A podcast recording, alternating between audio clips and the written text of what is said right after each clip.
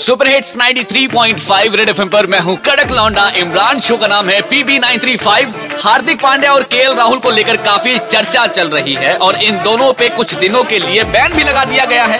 तो केएल राहुल और पांड्या, हार्दिक पांड्या।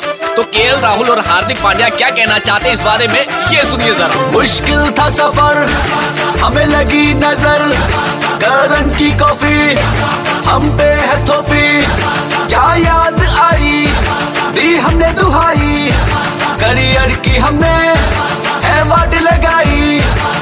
करण की ये कॉफ़ी पहनाई है टोपी करियर को मेरे डुबाया भैया भैया। ये हमने जो बातें वो हमें याद रहेंगी इज़्ज़त पे दाग हमने लगाया भैया। मतलब सबके साथ कुछ ना कुछ रहा है मेरा।